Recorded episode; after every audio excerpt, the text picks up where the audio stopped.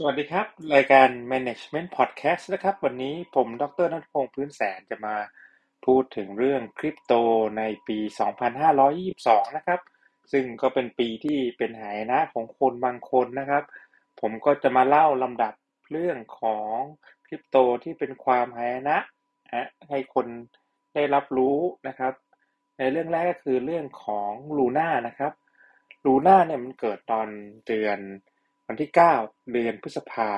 อ่ากลางปี 22 นะครับลูน่าเขาเกิดแรงเทขาย UST จนหลุดจุดเพกนะครับราคาเหรียญลูน่าเนี่ยก็ลงไปถึง 77%เหรียญ UST ไม่สามารถกลับไปที่ 1 US ดอลลาร์ได้อีก ก็มันมีคนไปโจมตี Luna Foundation Guard นะที่มีไว้ในระบบป้องกันน่ะจนทำเขาก็ ยังไม่สามารถแก้ไขปัญหาได้ ก็เป็นจุดเริ่มความสยองขวัญนนะแล้วก็เป็นเรื่องความหายนะของตลาดคริปโตทั้งหมดนะครับ ซึ่ง เหตุการณ์ต่อมาก็คือวันที่หนึ่งเดือนกรกฎาคมปี 2522 นะครับ บริษัท 3 AC ก็ขอยื่นล้มละลายเพราะลงทุน 200 ล้านดอลลาร์ไปที่ลูน่า นะครับ สินทรัพย์ที่หายไปเพราะเอาไปเทรดในสินทรัพย์ที่มีความเสี่ยงสูงจนหาเงินมาจ่ายคืนให้นักลงทุนไม่ได้นะครับ ซึ่งคนที่ลงทุนในตัว 3AC ก็มีทั้งหลายเจ้า เช่น Celsius นะครับ T FTX BlockFi BitMEX แล้วก็ Nexo นะครับ ต่อมาตัว Voyager Digital นะครับ ในวันที่ 5 เดือน7 ปี 2522 Voyager Digital เนี่ยก็ยื่นขอล้มละลาย เพราะ 3AC เนี่ยผิดค้างชำระนะครับ มูลค่า 660 ล้านทำให้บริษัทเกิดปัญหาขาดสภาพคล่องเหมือนกัน แล้วก็ล้มไปถึงอันที่ 4 ก็คือตัว Celsius นะครับ ในวันที่ 14 กรกฎาคม 2522 เซลเซียสก็ขอยื่นล้มละลายนะครับ แล้วก็เพราะว่า FDA ของบริษัทรัฐเวอร์มอนต์เนี่ยเชื่อว่าเซลเซียสอยู่ในภาวะหนี้สินล้นพ้นตัว และขาดแคลนทั้งสินทรัพย์และสภาพคล่องนะครับ ผ่านไปถึงวันที่ 20 เดือน 7 ปี 22 Zipmex นะครับ ประเทศไทย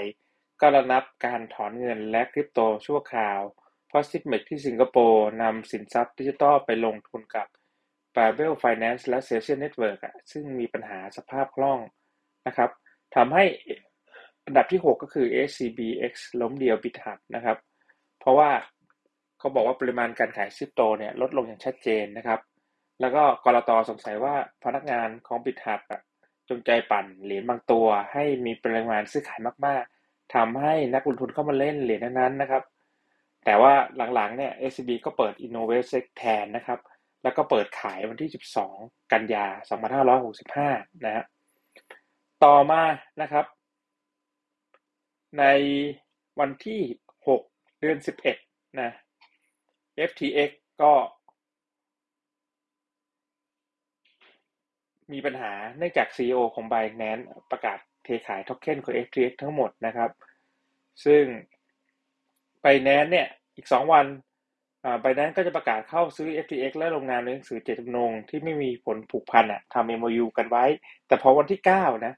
ไบแนนก็ยกเลิกกันเข้าซื้อ FTX อะเพราะว่าพบว่า FTX ไปหาลูกค้าผิดพลาดนะ แล้วก็มีข้อหาจากกรตแล้ววันที่ 11 FTX ก็ยื่นล้มละลายในส่วนของอที่ FTX อ่า ขอล้มละลายนะ แล้วก็ส่วนบริษัทที่ FTX ไปลงทุนเนี่ยก็ร่วงลงกว่า 25%ในแล้วก็พอวัน อันลูกโซ่เนี่ยก็มาถึงบล็อกอันที่8ก็คือ BlockFi และเซรั่มเซเซรั่มนะครับ ก็ BlockFi ก็ยื่นล้มละลายเพราะมีเจ้าหนี้กว่าหมื่นรายนะครับ แล้วก็มาทวงเงินแล้วก็ขาดสภาพคล่องนะฮะเราต้องมีเงินจ่ายอีกร้อยล้านดอลลาร์เพื่อปรับให้กลต.สหรัฐนะครับ สุดท้ายตัวโดมิโนตัวที่9ก็คือ Genesis Genesis ก็ได้รับผลผลกระทบจากการล่มลายของ 3AC เเพราะ 3AC ไม่สามารถจ่าย Margin Call ได้ Genesis ก็ได้รับแรงกระทบจาก FTX เพราะลงทุนเกือบ 175 ล้านจาก FTX นะจะได้ซื้อต้องการเงินนะครับ แล้วก็มีปัญหาซึ่งอาจจะก็อาจจะล้มละลายได้อีกนะครับ ในส่วนสุดท้ายเนี่ย ในปีนี้ก็คงมีล้มละลายไปเกิด 10 ลายนะครับ ก็มีล้มละลายไป 9 ลาย แล้วไม่รู้ว่าปีต่อไปจะเป็นยังไงนะครับ ซึ่งปลายปีก็มีปัญหาเกี่ยวกับตัว Binance มาพอสมควร แต่ก็ผ่านปีใหม่มาได้ Binance ก็ยังรอดนะครับ ก็ถือว่าปี 2022 เนี่ยเป็นตลาดหมีของคริปโต แล้วก็ลงกันมาเกือบ70%นะครับสำหรับ BTC ก็ อย่างที่สรุปครับ อันนี้เป็นเรื่องเกี่ยวกับความแหนะของตลาดคริปโตในปี 2022 นะครับ ก็จะมาติดตามในปี 2023 ว่าคริปโตจะฟื้นตัวกลับมาได้หรือไม่ครับ ก็อยากให้ติดตามรายการผมต่อไปนะว่า จะมีอะไรใหม่ ๆ มาแชร์กัน ขอบคุณครับสำหรับที่ติดตามและฝาก Subscribe ด้วยครับ